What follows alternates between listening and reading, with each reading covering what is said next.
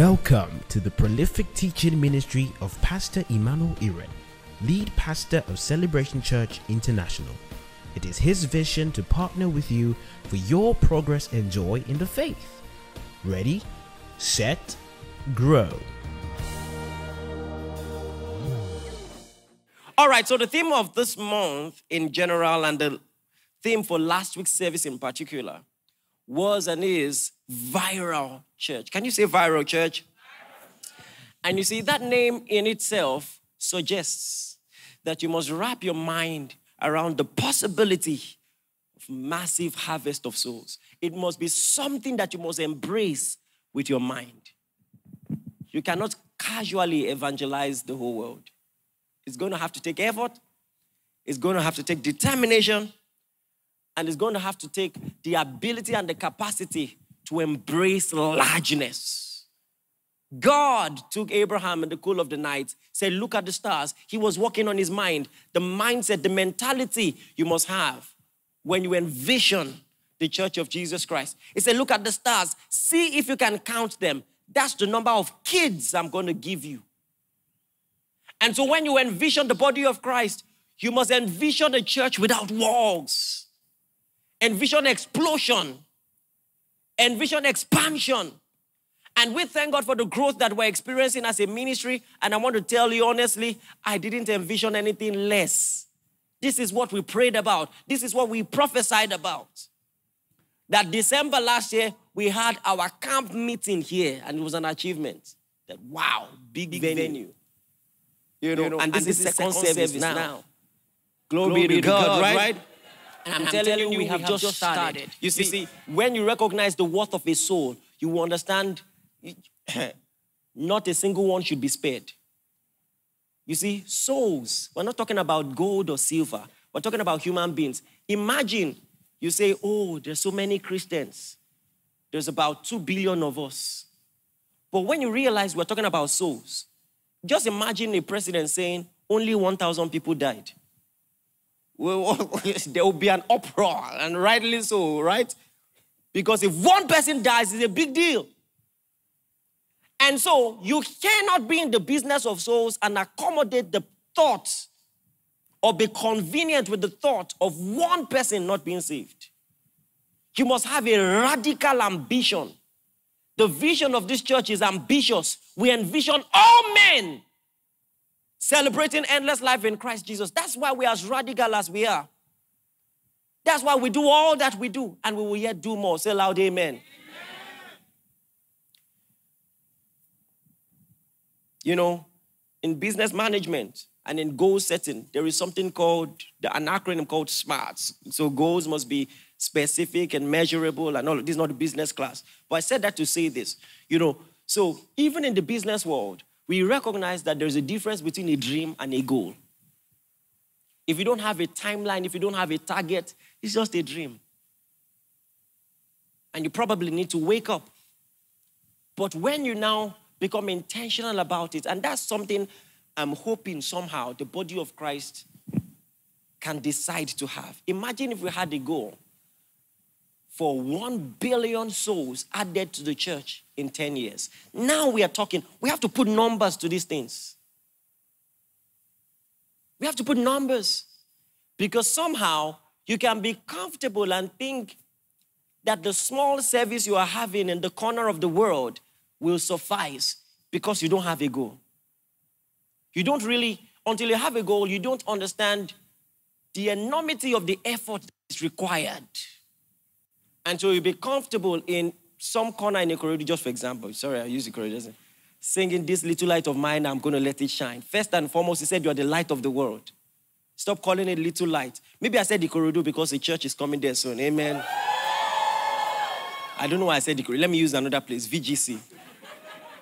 Even, it doesn't even jail, for example. I'll just play. I don't know. Maybe I'm tired. Hallelujah. So we envision all men celebrating endless life in Christ Jesus. And the light we have is not little, it's a great light. Hallelujah. Come and say, We've got a great light. Say, I'm a burning and a shining light. That's who we are. And so we must strategize for the world. We must see a city without walls. However, our desire for growth is not at any cost. You have to understand, our growth must not only be quantitative, it must be qualitative. So it's not just any kind of growth that we embrace. This is so important. This is the church of Jesus Christ, not a political party. You see, when you observe politics in this country, sometimes you want to laugh. Because you see people you know are arch enemies behind closed doors collaborating for a common goal. So just years ago, you see them shading each other openly, saying, This person, there's nothing good about this person. You know, I don't believe in his political campaign and all those kind of things. And then years after, now they're in the same party working together. What happened to what you said before? You know, they just sweep it under the rug, you know, because when it all comes down to it, politics is a game of numbers. And when you are after numbers, even the devil can become your ally as long as he has a following. You see, but like I said, this is the church of Jesus Christ, not a political party. Numbers will not be everything. And that's why you see Jesus in John chapter 6, 5,000 people are in front of him. Now, this is a groundbreaking experience. You mean in three years ministry, you have 5,000 members? I mean, the news should carry it. This is great. You should start having conferences, you know, church growth seminars. 5,000 members in three years. How I did it. Jesus did it literally, you know. Jesus did it, you know. You read all of that. But then you are able to see through, you know, what everybody sees, the smoke screen, and see people who are really not interested in the message, just interested in bread, just interested in miracles. And then you take the mic one day and preach a hard sermon that you know would pursue them. Don't think for a moment you didn't know that they will, they will find that message, you know, hard. He said, except a man drink my blood and eat my flesh, he has no life in him. He said, for my flesh is meat indeed. Ah! People who wouldn't even eat pork. He said, your flesh is meat indeed. Your blood is drink indeed. How about you just explain that you were talking metaphorically? No. Except a man eats my flesh and drink my blood. He has no life in him. And every one of them, as he anticipated, turned back. Imagine losing 5,000 members in one day. And he wasn't perturbed by that. See, you have to have your focus on something greater to lose 5,000 members and not be bothered. So, the mentality behind this is this I would rather have few committed truly converted people than a multitude, a mixed multitude. That's the mentality of God. Look at the selection of the army for Gideon. You know, and how, you know, that scrutiny kept excluding people and excluding people and excluding. Yeah, listen. So there is a balance in the two messages. We envision all men. But let us make sure that we don't start in the bid of getting people just bring, you know, start doing things that don't really concern the gospel gala nights, suya nights, zobo nights, uh, strawberry nights, you know, just to pack people. You pack people who don't even like Jesus. But the venue is full for the gram. Come on, are you getting what I'm saying? What I'm saying, respectfully, is very important. Our growth must be qualitative, not just quantitative.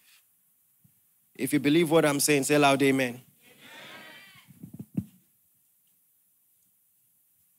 So, as important as virality may be, something is more important, namely the message. And we must make sure we don't get everything right except what really counts. You know, one comedian I like to listen to, I said, okay, he said something very funny but very profound, very true. And you can excuse him saying this because he's a comedian. So I will just quote him. he talked about how obvious an average artist is these days. So right now in this service, if an artist should walk in here, you will very likely recognize them immediately because they have, you know, the walking step, then the swag, then the dressing. There's a way they dress with dreadlocks. They have catchphrases. You know, when they say give a shout out, say hello, everybody, want to, it's your boy, you know, everything. You know. and all of that. And he said they have everything the packaging, the swag, the dressing, except what really counts a song.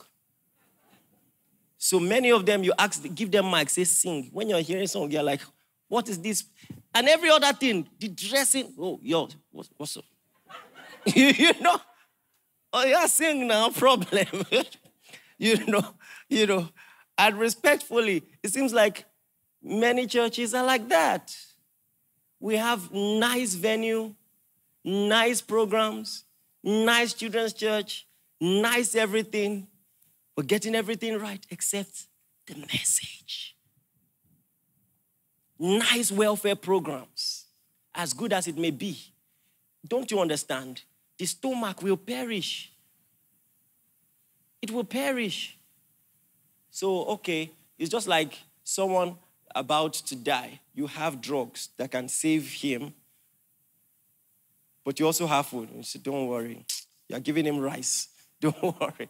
That's what we're doing. As important as welfare is, that's not why we exist. I hope you understand that. Let's not perfect everything except what really counts.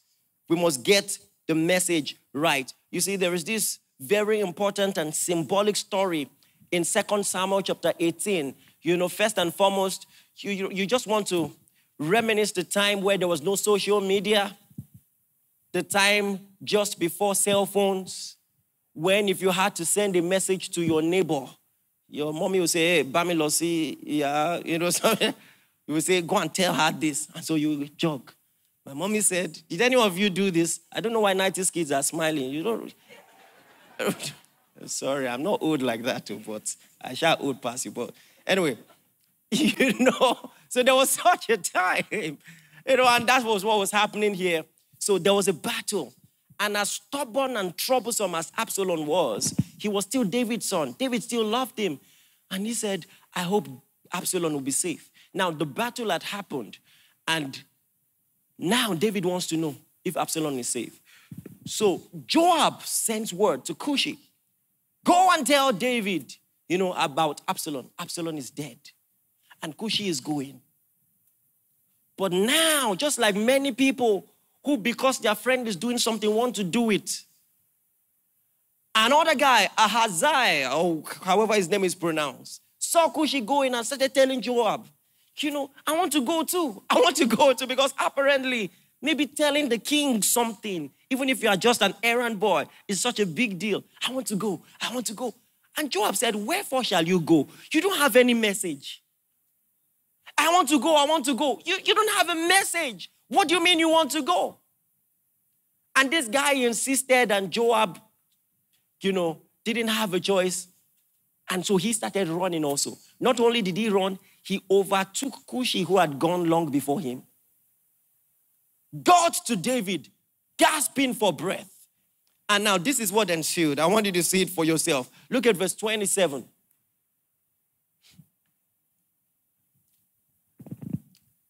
Verse 29. You know, so he got there and David asked him a simple question. The Bible says, and the king said, Is the young man Absalom safe? You know what Ahimaaz said? He said, When Joab sent the king's servant and me, thy servant, I saw a great tumult, but I knew not what it was. After running all this while, you came, is myself, is Absalom the young man safe? He said, eh, I heard noise, but I don't know what it was. I heard noise. I know what David said. He said, Stand aside. Let's wait for the person with information. he said, Stand here. And as funny and as ridiculous as this is, it seems like this is how a lot of ministries are. A lot of activity. You are running. You are running, running the race with no message. A lot of effort, a lot of diligence. You don't even know why you exist as a church. You don't know what this is about. copying what others are doing. The church next door does billboards, you must do billboards. The church ne- next door does this type of prayer, you must do that type of prayer.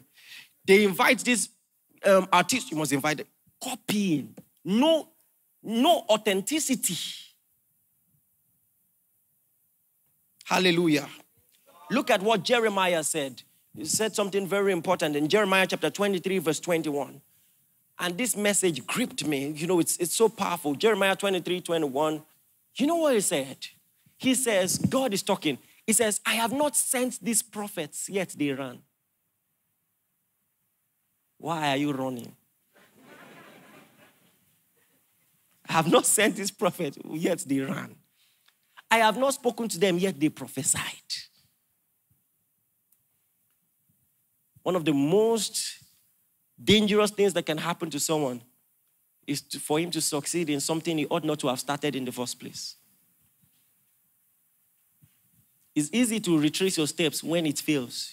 You say, ah, nobody sent me. But if it works, God says, talk to the rock. And instead of talking to it, you struck it and water still came out. It's one of the most tempting things that can happen to a ministry. Because now God is not with you and you don't even see it. This is so important. The Bible tells us this in Second Corinthians chapter 5, verse 17. It says, Therefore, if any man be in Christ, he is a new creature. All things are passed away. Behold, all things are become new. And everybody knows verse 17. Not many people have paid attention to verse 18. Verse 18 says, And all things are of God, who has reconciled us to himself by Jesus Christ and has given to us the ministry of reconciliation. Listen, it's not our ministry, it's his ministry, it's his message. Look at the next chapter, the next verse, verse 19. To wit, that God was in Christ reconciling the world unto himself, not imputing their trespasses unto them, and has committed to us the word of reconciliation, the message. He committed to us a message. You don't come up with it on your own. It's not about your bias. It's not about what you think. It's about the message He gave you. We are messengers. You have to understand how sacred the message is. Don't add anything to it. You are just a messenger. How shall they call up on him on whom they have not heard, uh, on whom they don't believe? And how shall they believe without a preacher? So, listen, as preachers, we must communicate the message as received in the word. The word of reconciliation. And I like the fact that it's definite article there. So it's not, the truth is, denomination is human's creation. There is one message. And so if people are preaching different things, some of us are wrong. That's a fact. There is one message.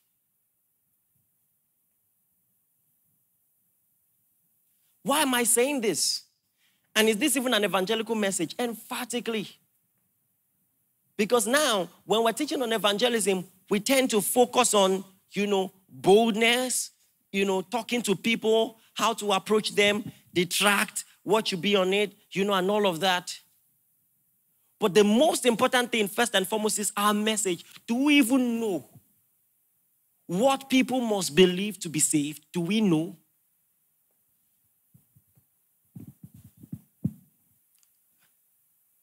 You know, years ago, I was doing a teaching. And as I was preparing, it just dawned on me that the church is actually really poor on soteriology. We don't really know how to get people saved. Do you know how embarrassing that is? That, I mean, the real reason the church exists, we don't really know it. We don't know how to get it done. We know how to have nice programs, but we don't know how to get souls saved. There are many things that we have invented concerning salvation that are very popular, not biblical. I'm not against some of them. But we have to see them as human inventions.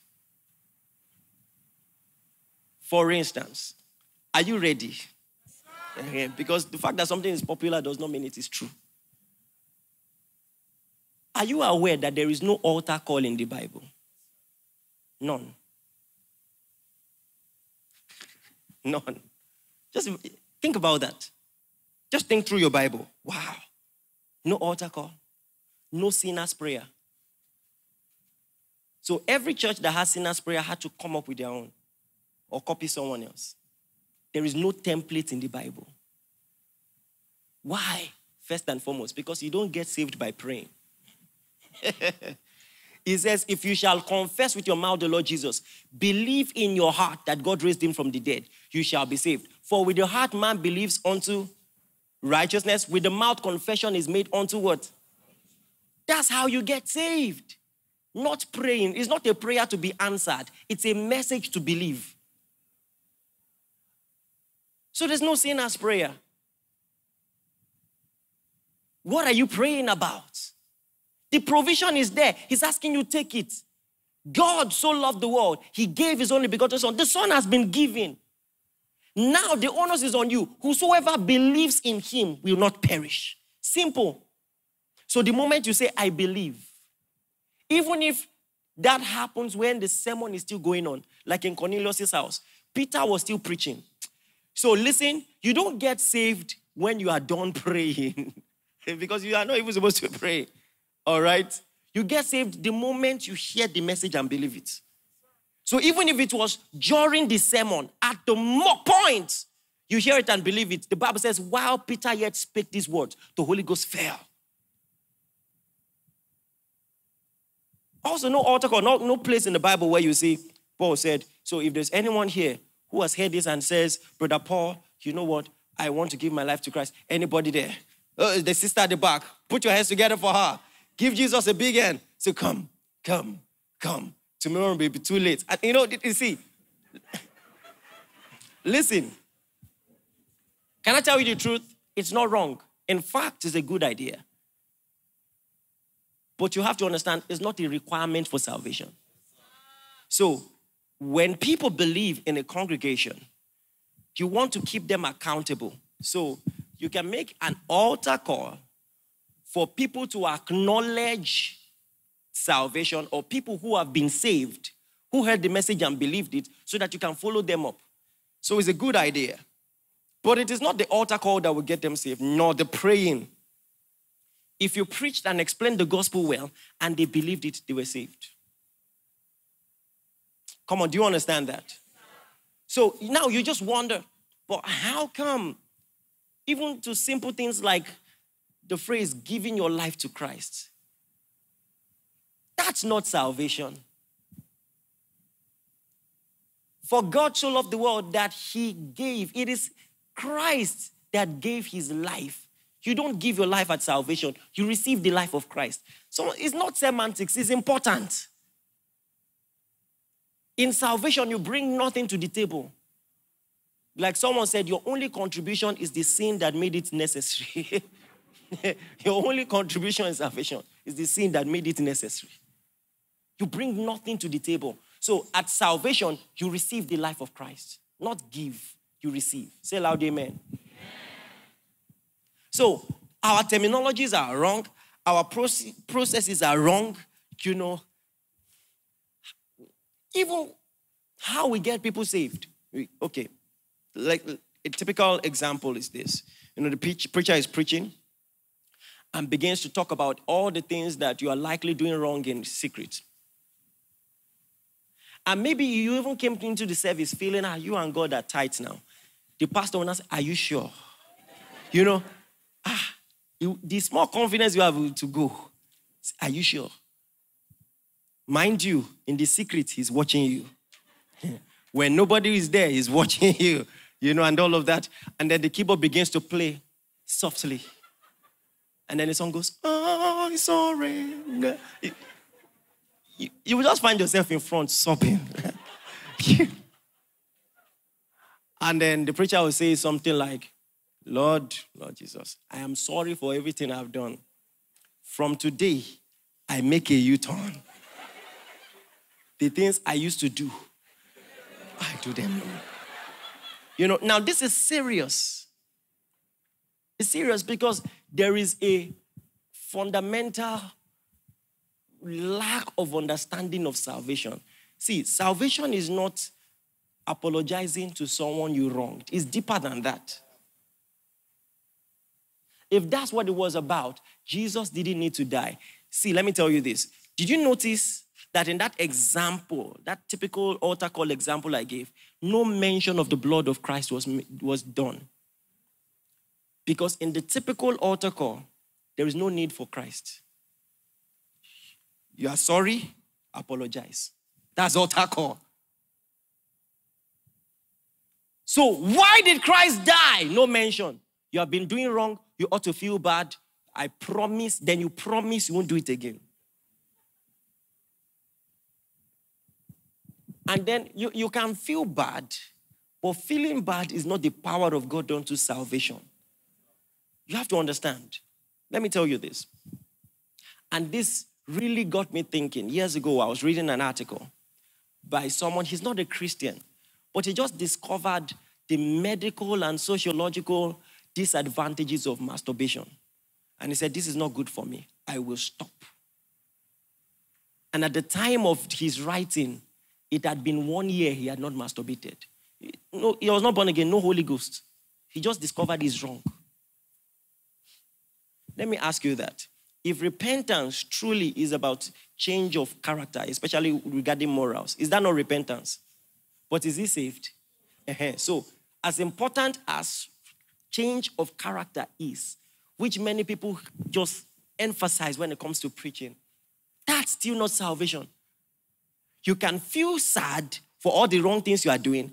You can even change and not be saved. Let me tell you this one of the scariest scriptures in the entire Bible, it freaks me out every time I read it, is Romans chapter 10. From verse 1, it says, Brethren, my heart desire and prayer to God for Israel is that they may be saved. Verse 2, he said, I bear record that they have a zeal of God, but not according to knowledge. Do you know how that's how scary that is? That you can be zealous for God and not be saved. What?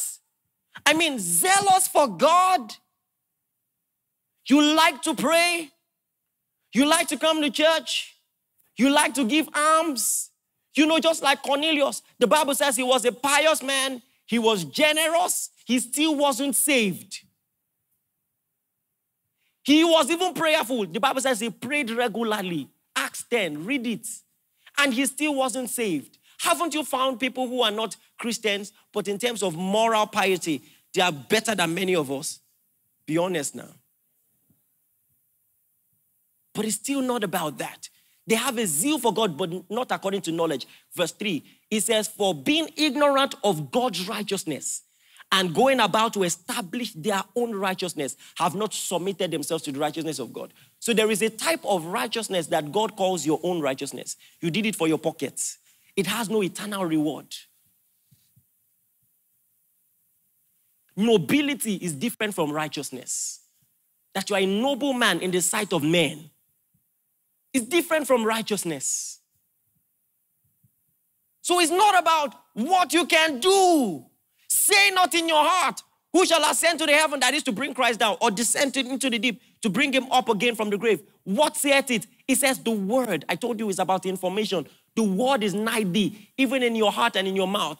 Even the word of faith which we preach. It says that if you shall believe in your heart the Lord Jesus, confess with your mouth that God raised him from the dead, you shall be saved. It's a message to believe. A message. Look at John 3:16. I know you know it by heart, but that's part of the problem. You know, we don't really pay attention to details because we've been in church too long. So go with me, John chapter 3, verse 16. I know you know verse 16, but I want us to pay attention to the other verses following. Let us remember that the Bible was not originally written in chapters and verses. Those were added not long ago just for referencing.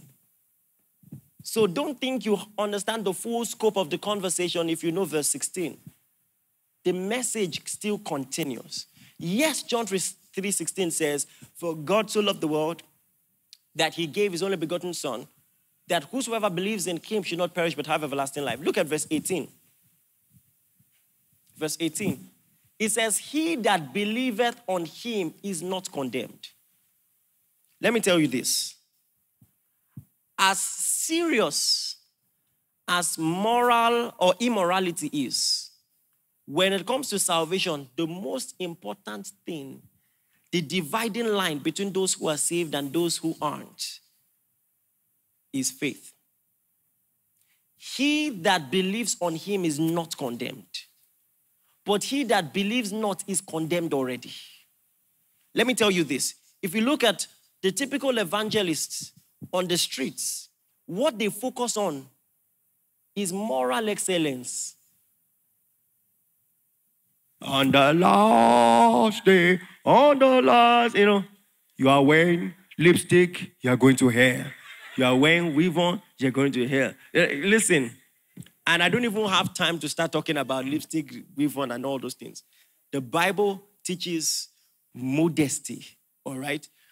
And every serious child of God should be conscious about how they're dressed. I have a lot to say. And one day I'm going to preach on this. Are you aware that even dressing is on account of the fall? Yes. Listen, just in case you have not really thought about it, God put clothes on man to cover him because he had fallen. So, the true message of salvation. no, don't, don't assume you know what I'm about to say. You know, so I'm still letting you know how shallow it is to tell a dead man that he needs to dress better. It's not about dressing. It's not about dressing. It's not about dressing. You see, what religion does is respectfully what we do to people when they die. Even in the coffin, we dress them up, we spray perfume. That's what religion does. So a man, I mean, needs salvation. You are, you are bothered about his dressing. As important as dressing is, that's, that's just dressing up a corpse. The metaphors of salvation suggest that a man without Christ is dead dead. You hath he quickened, who were dead in trespasses and sins. The man without Christ is dead. Ephesians 2 1. The man without Christ is blind. Second Corinthians 4 6. The God of this world has blinded the minds of those who believe not. He has blinded. Listen, listen, listen. Don't teach morality to a dead person. He must come alive first. And listen, when you're talking about the dead coming back to life, you're talking about power. Not behavioral modification, but power. I'm not ashamed of the gospel of Christ, for it is the power of God unto salvation to everyone who believes. Yes, they need to change their attitude, but what is going to change the attitude is the life of God.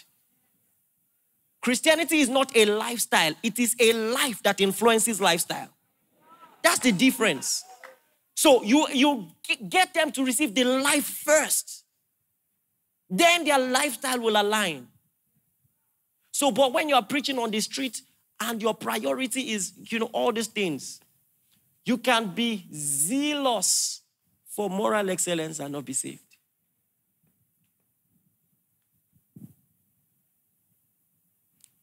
Please, are you with me? Let me show you a typical example. Turn your Bibles, Matthew chapter 21, verse 31. Time flies when you're having fun. Do you, do you love the Word of God? Matthew 21, 31. Okay, yeah. He says, now, it's actually the second verse we're going to. I wish I could read the whole thing so you get the context. You know, starting from the beginning of the verse, it says, Where whither of them twain did the will of the Father, they said unto him, the first, Jesus said unto them, This is where you need to pay attention to, from where he said, Jesus said unto them. Jesus said unto them, Verily I say unto you, listen, who is talking? This is the person that will mark your script. This is AOC. You don't know more than him. You know what he said?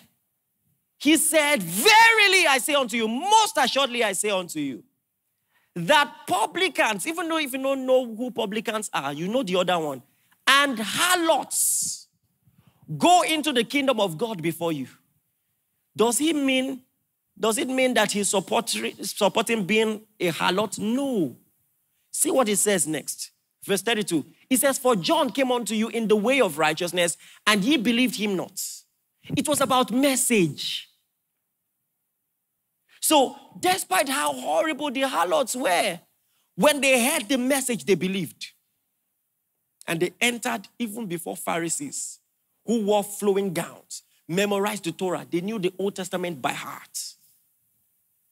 And they were not saved. They had a zeal for God, but they were not saved.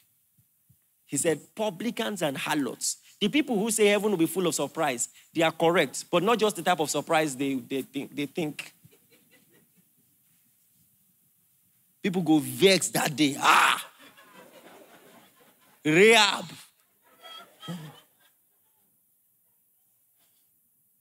Hallelujah. For John came unto you in the way of righteousness, and ye believed him not. But the publicans and the harlots believed him. And when you had seen it, repented not afterwards. Now, this repentance here, is it change of character or change of belief? That's another thing. I, I just want to chip that in so you think about that. We'll come to this another day. But this is so important. So now, if a publican or a harlot, or even the guy who had killed people and they had put him on the cross beside Jesus, just looks at Jesus and says, Remember me in your kingdom. Despite all he's done. Because every time we read, all we think of is five husbands and you still have boyfriend. and then when Jesus said, Where is your husband? You kept the options open. Say, I don't have. It's true. When a woman has boyfriend, you ask her, Are you in a relationship? You say it's complicated. That means she wants to keep the options. You know now.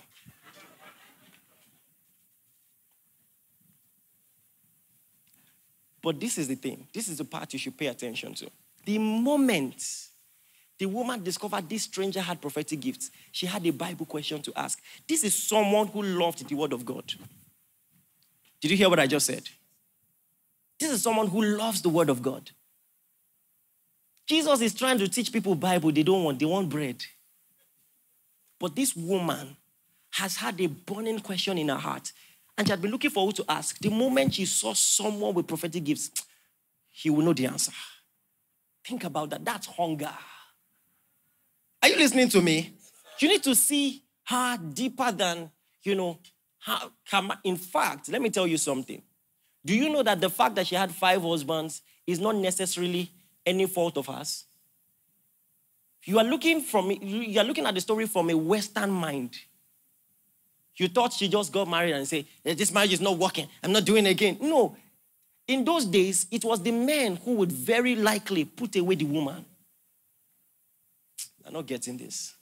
So, for instance, if you're married to someone and the person dies, you know, the, the, the, by inheritance, it was a very stupid culture. The second um, husband, the second brother can marry. So it, there was every likelihood that it wasn't by any moral failing of hers that she had five husbands. But that's a conversation for another day. You need to see that woman for deeper than what you see on the surface. So she had that question, you know. Then Jesus explains to her. She now says, Well, good answer, but the Messiah is coming. She said that on her own. The Messiah is coming. When he comes, he will teach us these things. This Messiah that had been trying to commend himself to people, they didn't want to listen. They were not ready to receive. This woman is waiting anxiously. And for you to know how earnestly she was waiting, it just came out. She's telling a stranger, the Messiah is coming. She's telling a stranger that. This is why Jesus sat on that well. She was looking for him. Let me tell you something. There are many people who don't look like it, when it comes to social standards. But in the eyes of God, they are more excellent, more honorable. There are some people that have never taken alcohol in their life, never smoked in their life, but their heart is darker than people that smoke every day. And I'm not, I'm not supporting smoking. I'm just, I just want you to get this. It's about faith. And as far as faith is concerned, it's more important than moral excellence. We have to understand this. Praise the Lord. You have to understand this. So now the question is do you really believe the word of God? Do you understand the gospel? What do you preach? When you go out there, what do you preach? You have to get the message right so that you don't you don't you don't labor over nothing. You don't waste your investment. Glory be to God. And when we do this, we will actually see true character change. I'm telling you, true character change. I, I, just don't know why. You know, in the body of Christ, it looks like Christianity is just a culture.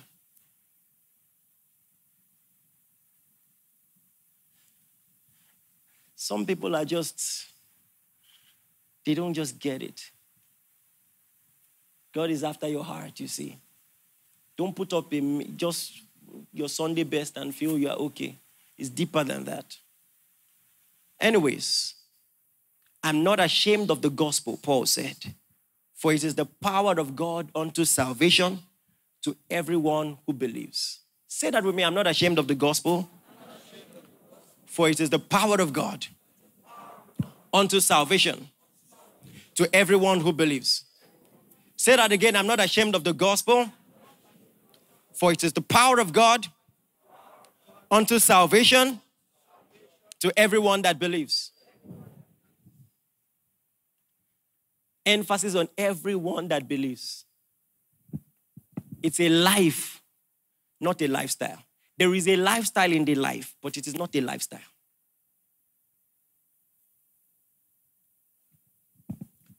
There are three things that typify or describe or explain salvation. Number one, you don't understand salvation if you don't understand the utter helplessness of man. The utter helplessness of man. You don't understand it. If you think that there is anything a man can do to be saved, you have to see the bankruptcy of the natural man. Listen, we owe a debt that we could not pay. And in a thousand lifetimes, we will not be able to pay.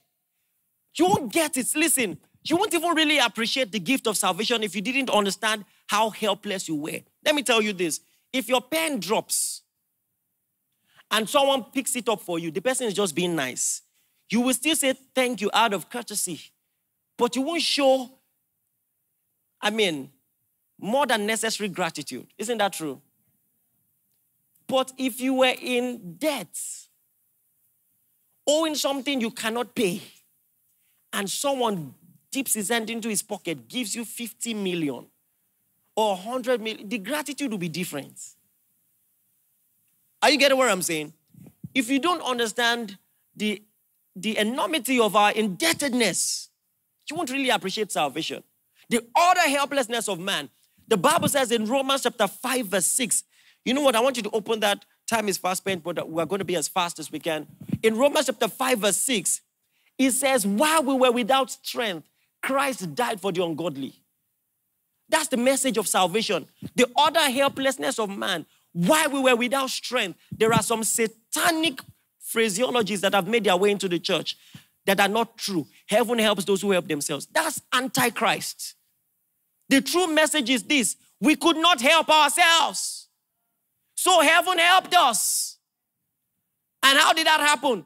God came in the flesh, died our death. That's how it happened. Blessed are the poor in spirit, he says. Poor in spirit. What does it mean to be poor in spirit? To recognize the insufficiency in yourself. It says, theirs is the kingdom of heaven. You must reckon that you cannot help yourself. If you think you can help yourself, that's pride. Heaven helps those who cannot help themselves. The other helplessness of man. The second thing is the sovereign intervention of God. That's the second thing in salvation the sovereign intervention of God. Listen, you don't understand salvation until you realize that if God did not do what he did, you cannot beat him. You won't really appreciate it. You know what he, he, he told Moses and what Paul quoted? He said, I will have mercy on whom I will have mercy, compassion on whom I will have compassion. Now you understand grace when you reckon that this sovereign God, who could have had mercy on three people and still be just, chose to have mercy on all men. Now that's salvation. Hallelujah. If he chose that after the fall of man, that's okay. At, at, least I gave you a chance, you know, that's okay. You know, there's, there's nothing you can do. It is not of he that wills, nor of he that runs, but of God who shows mercy. That's salvation. And the good news is this He has shown mercy on all mankind. For God so loved the world, He gave His only begotten Son. Whosoever believes in Him will not perish, but have everlasting life. No wonder Paul said in gratitude in Ephesians chapter 2, verse 7, it says that in the ages to come, he might show the exceeding riches of his grace and his kindness towards us in Christ. You know that what that means? None of us is going to go to heaven and beat our chest and say we tried. He says, in the ages to come, he will show the exceeding riches of his grace in his kindness. You see, that's the kindness of God. Because even in a thousand lifetimes, you will not deserve it. What he so lavishly and generously gave to you, you will never deserve it. Now, this is the message to preach. This is actually how to get people saved. Explain this to them. Number one, the utter helplessness of man. Number two, the sovereign intervention of God. And number three, the obvious consecration of the man in Christ. Let me tell you something.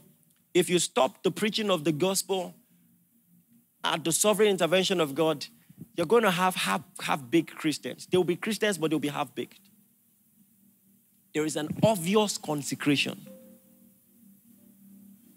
Therefore, if any man be in Christ, he's a new creature. All things are passed away. Let me tell you, some things must change about your life. Do you understand what I'm saying?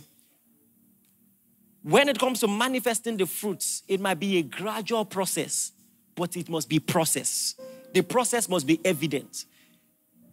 There must be an obvious consecration you know what the Bible says in Second Corinthians 5 15? It says, And that he died for all, that those who live should not henceforth live unto themselves, but unto him who died for them and rose again. So you don't just stop at John 3 16, He died for me. Thank you for dying for me. I cannot say why you love me. Eh, eh. I have nothing to give you. You're lying. You're lying. There's a lot you can give. Give him your lifetime. It says, The life I now live in the flesh, I live by the faith in the Son of God who loved me and gave himself for me. Galatians 2:20. That's how to live. You give him your lifetime. Put all your energy. Let there be an investment of your life in the message of the gospel. Telling the untold and reaching the unreached. Shouting from the mountaintops so when that Samaritan woman heard that that was the Messiah she was talking to, she ran unsolicited and began to cry to the city, Come and see this man. Is this not the Christ?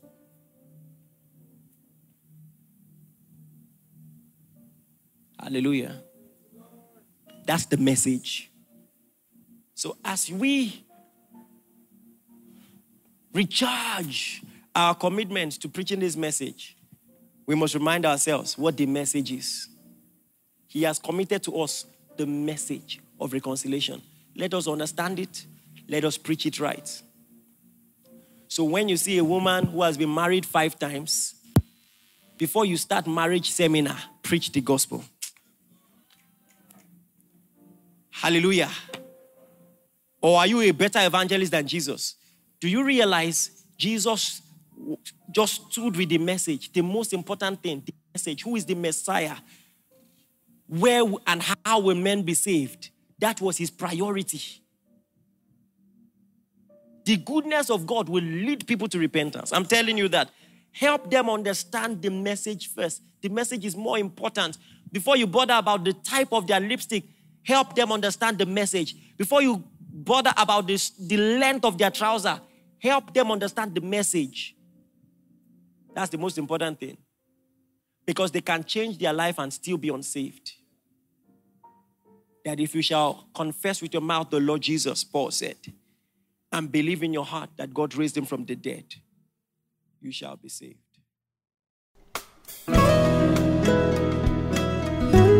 Thank you for listening. We are sure that you have been blessed. For inquiries, reach us on our helpline 0809 996 7000. Blessings.